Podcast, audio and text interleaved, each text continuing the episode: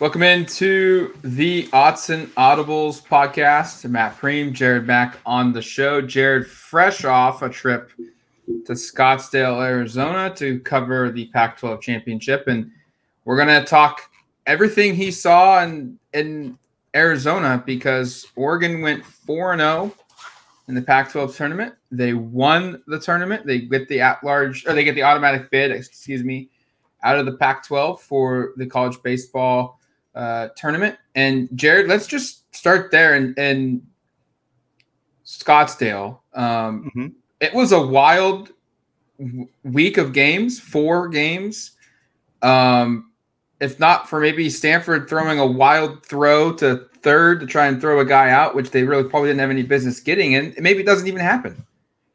Yeah, um, it was an up and down four games. Uh, it started on Tuesday night against Cal, a 7 p.m. game. Uh, really just a gross baseball game. Both teams, I think, combined were one for 18 or one for 19 with runners in scoring position. Uh, nobody could get a run in, but Oregon got three of them and Cal got two of them. So Oregon moves on. Uh, Oregon also moved on that game because the shortstop committed an error after Oregon really honestly committed a base running blunder with Bryce Boettcher going home on a ground ball to short. But he froze, committed the air, and Boettcher was able to score, tying the game, and then a sacrifice fly batter later from Jacob Walsh uh, ultimately won the game.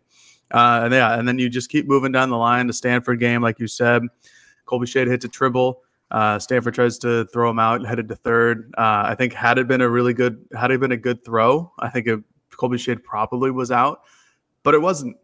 The throw sailed into the net, uh, just a complete errant toss and Colby Shade scores, ties the game. Uh, that was a crazy game, one of the crazier moments of the season for sure. That was Oregon's extra first innings too. Extra inning game. Yep, first extra inning game all season long. So they had to wait until the Scottsdale tournament for a 7 p.m. game to do so. Thank you. Um, certainly made my night uh, a lot easier. But yeah, and then you move forward. They play Washington. Washington, who swept Oregon in a three-game series towards the end of the season. They win a slugfest basically there. Um, the bullpen dominated Washington. Uh, they dominated the whole tournament, only allowed two or three earned runs the entire tournament, which was great. Uh, yeah, and then fast forward to the championship game, another 7 p.m. another 7 p.m. game at Scottsdale Stadium. Um, just a really good old fashioned college baseball game. Crowd was electric. There were there were enough Oregon fans to make a difference, but um, you know, no surprise that there was a ton of, of Arizona baseball fans there. I think the final attendance number was 4,051. So it was pretty packed. I wouldn't say it was quite a sellout, but uh, pretty darn packed. I think there were a lot of Oregon fans for the first two games. Maybe they were thinking Oregon wasn't going to go farther in yeah. the tournament. Um, but so there were progressively fewer people who were there over the course of the week, but there were still a good amount of, of Oregon fans there on uh, Saturday night. Um, just a great tournament for Oregon. I, uh, you know, I think they, you know, with the automatic bid now, they didn't have to worry about getting into the tournament. Uh, I think Oregon was probably safe with at least two wins, which they got. But you never know. Like USC and Arizona State both were pretty worthy of getting into the tournament, and they both didn't hear their names get called yesterday on Selection Monday. So whether or not Oregon would have got in, we won't know because they won the whole thing and they got an automatic bid. But uh, they needed it, and they needed it really bad after the last two weeks that they had, or two or three weeks of the season that they had. Um, a lot of momentum riding now into the Nashville regional.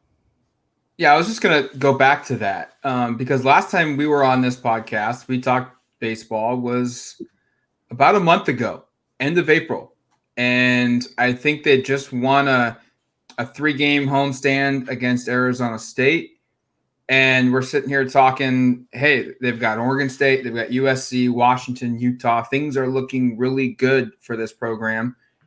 And that sunday loss to asu was a start of a run where they lost like eight of nine games. Um, mm-hmm. they didn't look good. They got swept at home by the washington schools. Um, i think they lost for utah in like the first time in a long time.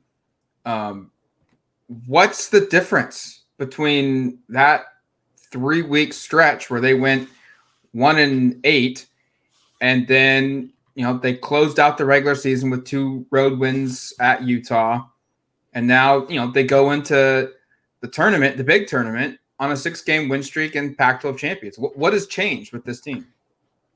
Uh, it's just the pitching. I it's pretty simple as that. Um, like I've said on this podcast before, Oregon's offense has always hit.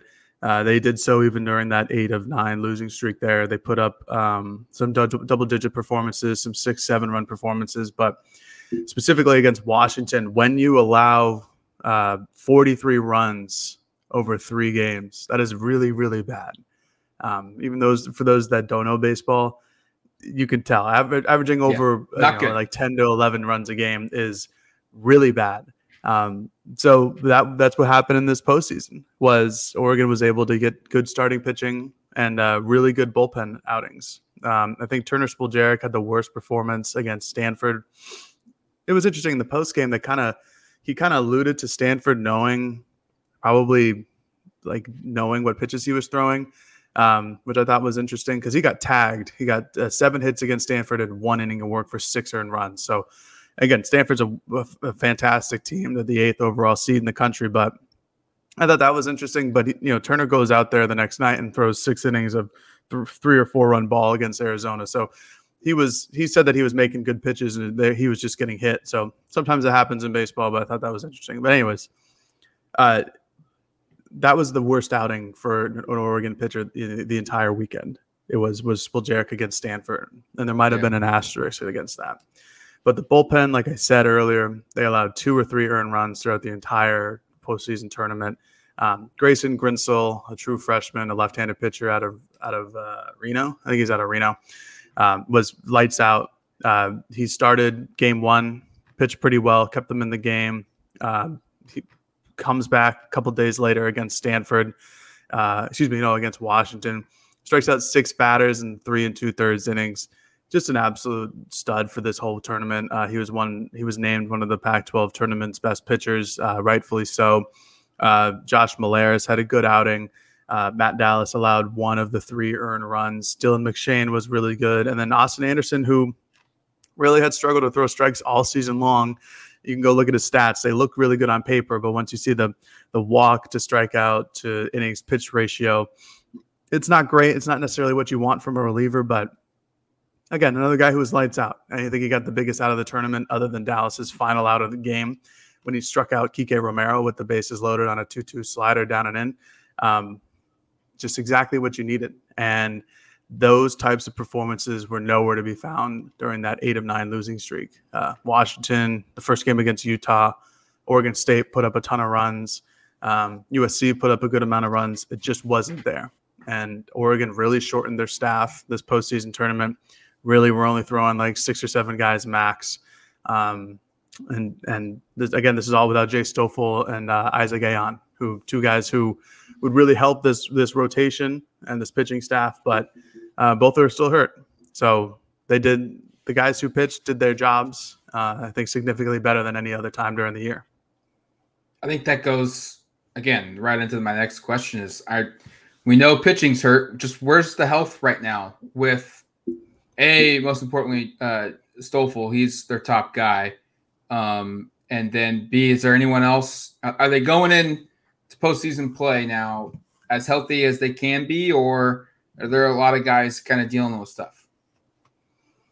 I mean, I would that, say no, like, every like that. Not normally every every team's gonna have guys hurt. Like, is it just the normal? Right. Hey, they're de- dealing with stuff, or there are there issues here? There are issues here. Uh, in terms of how healthy they actually are, I'm not sure because, um, like, for the last month since Jace Stoffel has been hurt, we've been hearing, hearing decent, decently good things, seemingly progressively better.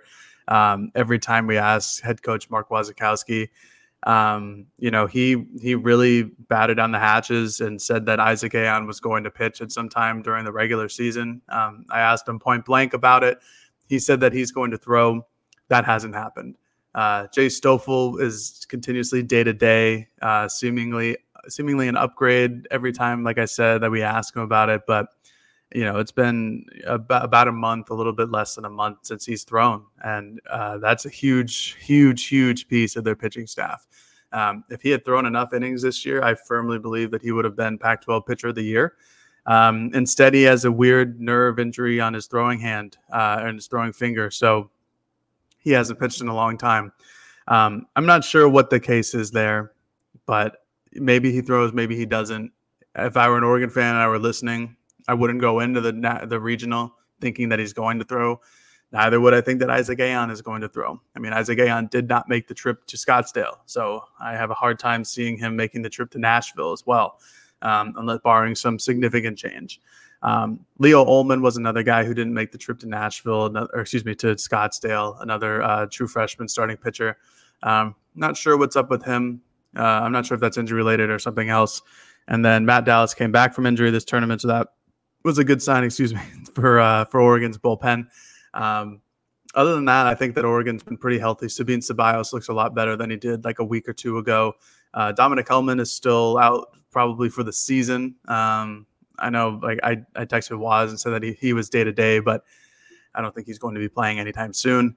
Um, but other than that, I think Oregon's injury situation looks pretty good. It's just that Stoffel, I mean, it could be the ultimate difference maker in a tournament like this where Vanderbilt is good, yes, but they are not um, as good of Vanderbilt teams as Oregon has played in the past. Um, they play, play Xavier again, and a, re- a, rematch from the very first series of the season. Um, so it just it just is it hurts Oregon more than probably any other position group on their team that Stoffel is hurt and Isaac Ayon is still hurt as well. All right, so look, there's some people that are going to be diehard baseball fans, and they know all the best all the best players on this team. They know the storylines, and then just like softball, just like basketball, um, there's going to be a, a good chunk of Duck fans that are going to jump on and watch these games starting this past weekend in in Scottsdale. Who are the mm-hmm. offensive players or the, fielders um, that you need to know? Who are the guys that are on on fire right now at the plate? who are who are the guys Oregon's going to be leaning on in Nashville? Man, I mean their whole starting nine. Um, they are really, really talented at on the on the offensive side of the ball. Uh, you go top to bottom: Riku Nishida, Colby Shade, Drew Cowley, Sabin Ceballos, Tanner Smith, Drew Smith, uh, Jacob Walsh, Bennett Thompson, the catcher, and Gavin Grant at second base. Um, all nine of those guys are, are need to know names. They all can have uh, a performance that carries the team. Uh, that's what makes this lineup so deadly. Um, against Utah, uh, it was Drew Smith and Bennett Thompson, two guys who kind of were they were there all season long, but weren't the big names. Um, I think Bennett Thompson had nine hits in two games against Utah. Uh, Drew Smith had five RBIs in two games against Utah. You go to the Pac 12 tournament, both of them are continuing to rake. Uh, Gavin Grant has a four hit performance against Arizona in the final game. Drew Cowley has a four hit performance in the game uh, before that. Uh, Sabin Ceballos drives in six runs against Washington. Like this is very all spread out. Jacob Walsh hits a sixth inning home run against Arizona in the championship game. It's an extremely impressive offense, and uh, that you know that that's the that's the engine of this team. That's that's the motor. That's what makes them kick. Um, but I guess some storylines to follow. Drew Smith, uh, true freshman. I know Oregon wanted to redshirt him earlier in the season, but got some some injury situations. Just they had a revolving door at DH, and they had to throw somebody in there. But Drew Smith ended up being the guy. Um, just broke Oregon's all-time hit record. He now has 19 straight games with a hit. Um, he's hitting above 400. Uh, just an absolute bona fide stud. Very excited to see his development over the next couple of years at Oregon. Um, I think he could be, shoot, I mean, at this point, he's going to be some guy who's going to get a lot of draft buzz during his junior and maybe even his sophomore season. Um, Riku Nishida, just so much. I love this dude. I love yeah. watching this dude play. Yeah, he's uh, he's truly one of a kind. Um, I've never been on the field or seen baseball games where there's a player like him. Um, he just has all these antics. I mean, he takes a right-handed swing for his warm-up swing. Um, two two strike counts. He squats down in the box. Uh, he's kind of a slap hitter, but has five home runs in the season. He doesn't strike out. I think he has seven or. He uses a wood bat. Season. Uses a wood bat. I always forget about that one because I'm so used to seeing it, but nobody else uses a wood bat. Um, for those who don't listen, uh, college baseball is metal bats, it's BBCOR bats. Uh, anybody using a wood bat is at a severe disadvantage except for Riku Nishida because he is he's hit four of his five home runs this year with a wood bat. Only only one with an aluminum bat. Um, and then the, I guess do, do we know the, the, the reason why he uses a wood bat? Uh, he said it's feel. He says he just likes it more. Strange. It's awesome yes. though. Oh yeah, no, it's tremendous. Um, Riku is a, a, junior college transfer from Mount Hood Community College, um, originally from Japan. Um, he's just one of a kind, truly is, and he's he gets enough draft buzz that I hope he gets. Uh, I hope he gets selected in the, in the later rounds of the draft because he'd be an extremely fun player to, to watch through the minor leagues. But I think the biggest storyline heading into this regional um, is the big three of Gavin Grant, Drew Cowley, and Tanner Smith. Those guys are all seniors. This is all their last run. Tanner Smith has eight or nine um, career records at Oregon, like hits, extra base hits, RBIs, consecutive games started, things like that. Um, he's been the penultimate player for the University of Oregon. He's grown this program. He's turned it into, or he's helped bring it along and turn it into this postseason contender year after year after year. Um, Gavin Grant, same thing. He's been there the whole time. Drew Cowley, a transfer from Cal Poly Pomona. Um, just an unbelievable hitter, one of the, one of the better guys in the team. Uh, just extremely talented, but uh, a lot of the, the the true freshmen, the sophomores that I was able to talk to after the games and interview, a lot of them said that you know they want to go on this postseason run for the seniors. They want to do this for them. They want to do it for Tanner and Gavin and, and Drew Cowley um, because they've meant so much to those younger guys going up through the system that they just feel like they need to repay it. They didn't want to end the season on a low note, not make the tournament in Tanner Smith's last year. Um, so basically, yeah, they just been keep keeping on doing this for for all the seniors there. So I think that's the biggest storyline to be after you know going there for the tournament this past week and listening to all those interviews. You've you've covered this team the best in the market, I think, and I'm not saying that because we're coworkers. I think you've committed yourself being at almost every single game, every media availability. Um, you know this team inside and out, this program inside and out. It's the first conference championship they've won. They've, mm-hmm. they've got a lot of momentum going into the, the NCAAs now. But you just talked about rebuilding this program. What does a league title now mean for Waz for this program? I think it's three straight years in a row they've made the tournament. Now they've got the now they've got the the league title under their belt. It feels like Waz is you know the program every year is taking that next step, that next step, that next step. They're mm-hmm. going, you know, they're they're still climbing. What does this this season mean, regardless of what happens in the tournament for, for the program as as a whole, you know, big picture wise? I think it means a good amount, um, especially considering how they ended the regular season with losing eight of nine. Um, I will say that this is only the second year the Pac-12 tournament has has been a thing, um, which is a mistake in its own right. But it's always good to win it. Uh, they weren't the first team to win it. They went 0 2 at the tournament last season. So to come back for the second season and win the whole thing is pretty impressive. But you know they would have won it, or excuse me, they would have played in the postseason four four years in a row had the COVID season, you know, not been canceled due to COVID.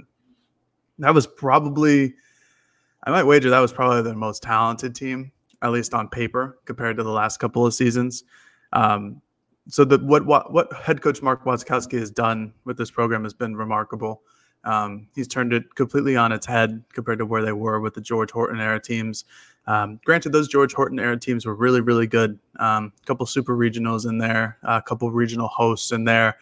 Um, but Waz has, you know, brought some baseball life, some happiness, some uh, fan interaction, some fan experience back into PK Park here in Eugene. Um, and it showcased itself, itself again during the Pac-12 tournament with all the big hits, the home runs, the celebration, the uh, international flair that you get from Sabin Ceballos and Riku Nishida.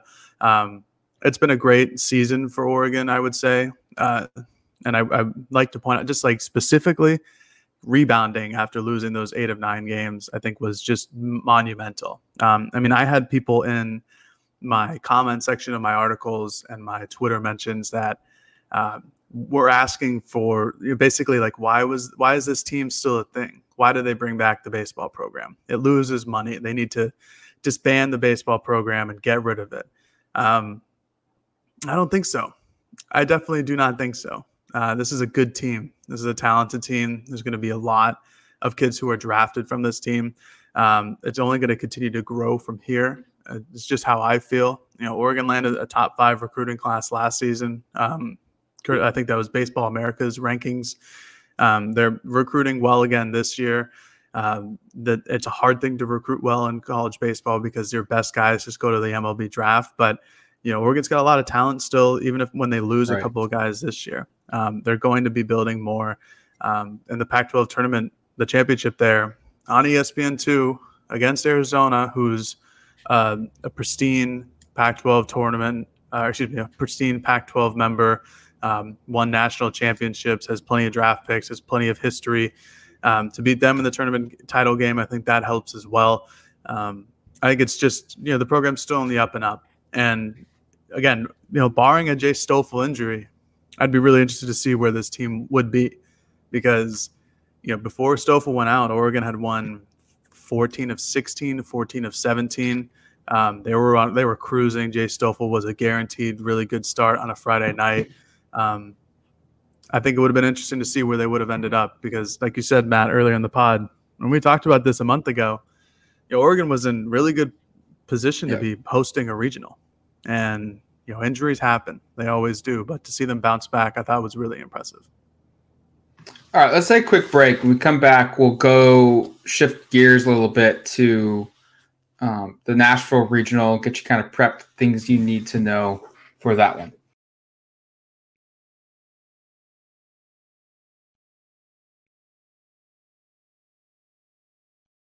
All right, welcome back to the Autzen Audibles podcast. Uh, Matt Prehm, Jared Mack. We're talking Oregon baseball exclusively on today's podcast uh, because the Ducks are your Pac 12 tournament champs. They earned the league's automatic bid into the NCAA tournament and they landed in uh, the Nashville Regional. They are a two seed. They play uh, number three seed Xavier on Friday. And depending on what happens there. They'll face off either against one seed Vanderbilt or four seed Eastern Illinois. Um, Jared rematch against Xavier. These teams, I don't know how many people are familiar with the schedule and whatnot, but they played the first week of the season. Mm-hmm. And it was a four game homestand at home for the Ducks. They won all four games. And uh, Xavier turned out to be a pretty darn good team because they also won their conference tournament as well. What what do we need to know about this, I guess, rematch in postseason play?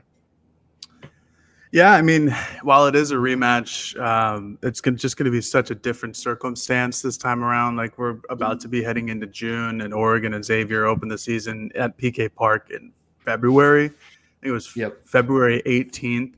Um, so both these teams are going to be extremely different by this point. Um, you know, Xavier was an interesting choice, I guess, when I saw the schedule for the first time. It's like, oh, I don't know if they're any good at baseball, but uh, they were a huge RPI boost for the Ducks. Uh, talk about uh, postseason rankings and all that stuff. Um, winning the Big East, I think they beat UConn uh, to win the Big East. I think that was huge for them. Uh, this is a good hitting bo- program. Uh, Andrew Walker leads the team an average at 329. Uh, Matt McCormick, who had a good good series against Oregon at PK Park, 976 OPS. They've got uh, four guys, or excuse me, five guys who have hit uh, over over 10 home runs this season.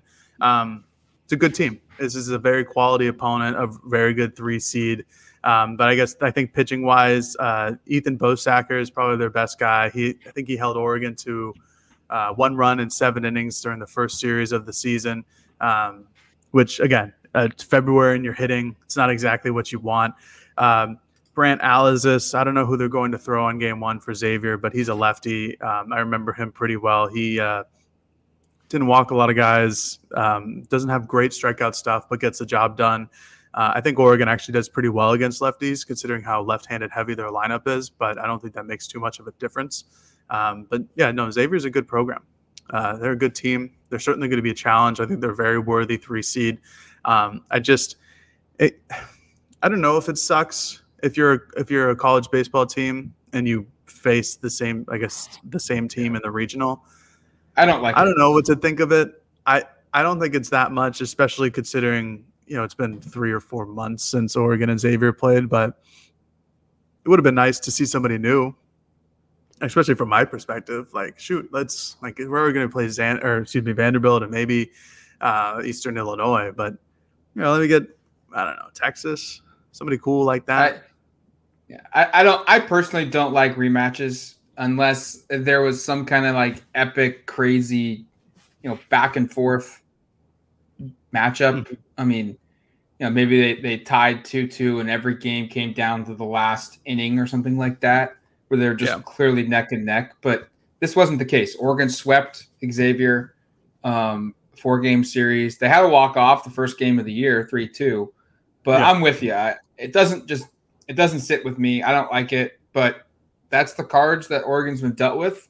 Um, and, and like you said, like those games were played in February, middle of February. So we're almost three and a half, four months since then. The teams are going to be totally different. Um, mm-hmm. both teams are surging at the right time, conference champs, both of them. Um, it should be a good game. It should be a fun matchup. That game's, uh, I believe, at noon Pacific time. 10 a.m. 10 a.m. Pacific. I read it. Uh, I read it as noon Central Standard Time, and then somebody commented, "It's like it's 10 a.m." I'm like, oh yeah, yeah. I just can't read. It's okay. Friday at 10 o'clock. Uh, that game's on ESPN Plus. Um, it's going to be an early morning game f- for us on the West Coast. You East Coasters can catch lunch and watch that one. But what are your thoughts just overall as Oregon seed? Two seed, but they're playing Vanderbilt, who's traditionally a, a pretty strong, really good program at, based out of the SEC. Yeah, I think the two seed is fine. Uh, you know, they or I think Oregon really showed some guts during the Pac-12 tournament. I think that's a worthy position for the NCAA tournament. Um, Vanderbilt's just going to be Vanderbilt. Uh, this is just who they are. Uh, they are. Gosh, they're a fun team to watch. Um, I sit down and I like basically every weekend, uh, much to my girlfriend's chagrin, I sit down and watch like two to three hours of, of baseball on uh, on YouTube and just the the highlights of the of the most recent series, all the games every weekend. Um, I've watched plenty of Vanderbilt. Um, that's a good team. Uh, they, they, again, if you don't know who Vanderbilt is, like traditionally they are, uh, they're a baseball powerhouse. Um, they are. Yeah. How do I describe them? they are like a blue blood in college baseball, like a Kentucky or a Duke or a UNC in college basketball. That's what Vanderbilt is in college baseball. Um, over the last couple of years, they've had just tremendous pitching prospects uh, join the MLB, uh, get drafted first overall, get drafted in the first round, yada yada yada. Um, and I don't think this team is any different. Uh, Hunter Owen is their Friday night guy. Uh, 315 ERA and 60 innings pitched. Uh, Devin Futrell, who's kind of like a, a he's more of a starter than anything else. But again, an absolute stud. Um, they got just arms up the wazoo coming out of the pen. Uh, it's going to be difficult for Oregon to really get some offense going. But again, Oregon is one of the best offensive teams. I mean, my eyes have ever seen.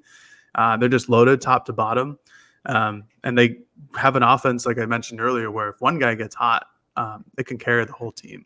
And if one guy gets hot, that'll get other people to get hot and it'll start clicking from there. So um, if Oregon has a good game one performance against Xavier, uh, I'm assuming that Vanderbilt's going to beat Eastern Illinois. No disrespect to Eastern Illinois. Um, if they win that game and they win it convincingly and they get the offense going, you know, I'm, I'm excited for that Vanderbilt potential there.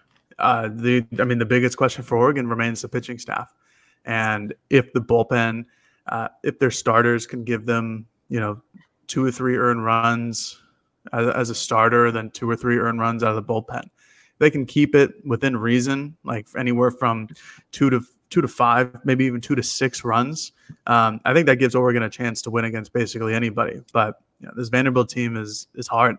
Uh, RJ Schreck, Chris Maldonado, uh, Enrique Bradfield, their center fielder, he's electric. I mean, this guy I think has like 125 career stolen bases. Um, makes tremendous defensive plays nearly every game. Um, just one of the most fun players to watch in college baseball, like similar to Riku Nishida, just does things you don't see often on the baseball field. Um, this team is, is is really damn good, and but if Oregon's pitching staff can keep them to that like two to five, two to six threshold, um, I think Oregon could could score enough runs just based purely on talent. Uh, but it's going to be a fun regional. I wish I could go. You, you kind of touched on a little bit of this. I feel like I know what your answer is going to be, but like in like the NCAA tournament for basketball, you know, you, you see a team and you see their seeding and you see the matchups and you go, yeah, they're maybe not the best seed, but this is going to be a team that's going to be a popular team to make you know one or two upsets and get through the get through the bracket and make and make a run here. Do you get that sense that this is this Oregon team? Like they've got maybe a tough opponent on the opening round against Xavier, but is Vanderbilt beatable? I, I think you kind of answered a little bit of it, but does Oregon have a chance here, or is this going to be a game where hey, Oregon has to play A plus baseball and get lucky to, to advance? I think Oregon has to play A plus baseball and get lucky to advance. Um, I think that's what happened in the Pac-12 tournament. Like we opened the podcast with, if Stanford makes yeah. that relay throw, uh, even if they just hold Colby Shaw to a triple, um, maybe Oregon doesn't move on. Maybe Oregon doesn't get to the Pac-12 championship game. Um, but that's baseball. Everybody needs luck. Doesn't matter how good you are. Um, everybody's going to need some luck every once in a while.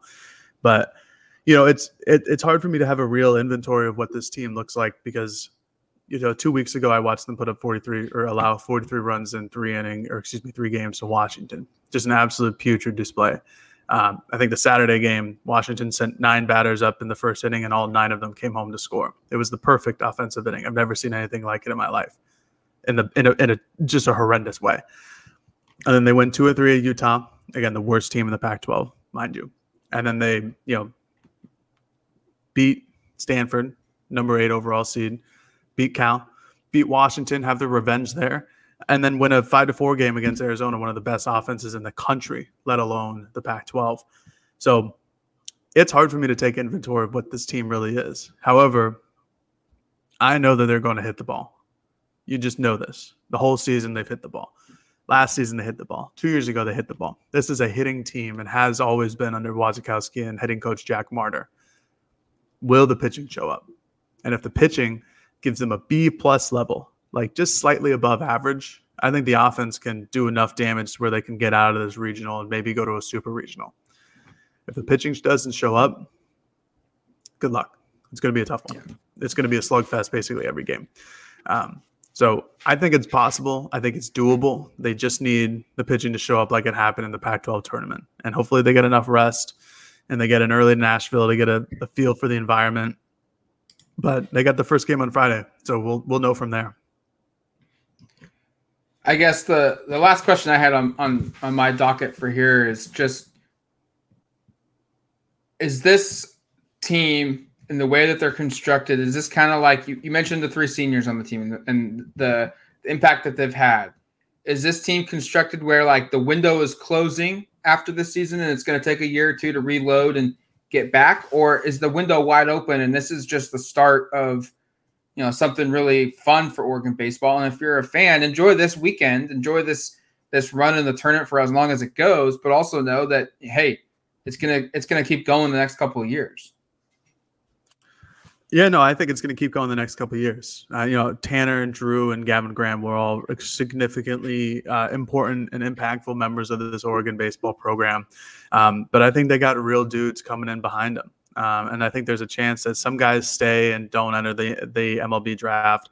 Um, there's always a transfer portal. I know it's not as reported on as the college football transfer portal, but uh, the baseball transfer portal can certainly put a lot of good names in there. Uh, you look at Drew Cowley. I know Owen Diodati didn't necessarily pan out at Oregon, but um, that was a guy who was a higher ranked uh, transfer portal recruit. Um, there are options for Mark Wasikowski and his and his staff. Um, this is a good recruiting staff as well. They do a really good job of getting guys on campus. Uh, similar to what football goes through, not a lot of teams in the country have a better facility than Oregon baseball. Um, they just have they've got a great field. They got brand new turf that came in two years ago. Um, you know, they use part of the HDC uh, to use uh, to use in you know workouts stuff like that. Team team dinners, team breakfasts. Um, it's a really easy place to recruit, and that's a, that's a great part. And they have great Southern California ties where a lot of good baseball players are from. Um, and then most of their freshmen, I think, I've been you know impressed by this season, like like Dominic Hellman, who's hurt, Drew Smith, Carter Garotti. I know Bennett Thompson is a freshman, but sophomore. He's good. He should be the starting catcher every day next season. I think um, there's a lot of talent coming in. It's going to hurt because you're going to lose a lot of experience and some really good talent in Cali Smith and Grant. and others depending on how the MLB draft goes. But I think that this window is open. And I think as long as Mark Wasikowski is here and he retains his staff and uh, the athletic department continues to support them with you know off the field hires, uh, Oregon will have a new or will have the opportunity to hire another assistant coach this offseason. As long as the athletic department continues to support them in the way they have and the way Rob Mullens and you know Pat Kilkenny have, I think it'll be a, a large window. All right, that's gonna do it for us on this edition of the Autzen Audibles podcast. You can follow all of the coverage of Oregon baseball by Jared uh, on duckterritory.com. Again, Friday, 10 a.m., early start to the day. ESPN Plus, they take on Xavier. Uh, both programs have won 37 games this season. They're in the Nashville regional. So, depending on what happens there, they'll play either one seed Vanderbilt uh, or four seed Eastern Illinois. Uh, game two, regardless, uh, will be on Saturday. If they win on Friday, they play at uh, six o'clock in the evening, Friday, uh, Saturday night, or they play at noon if they lose that one. Um, it's a double elimination tournament. You got to lose twice to get out. Uh, if it goes this far, it could be playing as as late as Monday, June fifth, a game seven uh, for that regional. Jared will have full coverage of it on duckterritory.com. But until the next show here, you've been listening to the Autzen Audibles podcast. Peace.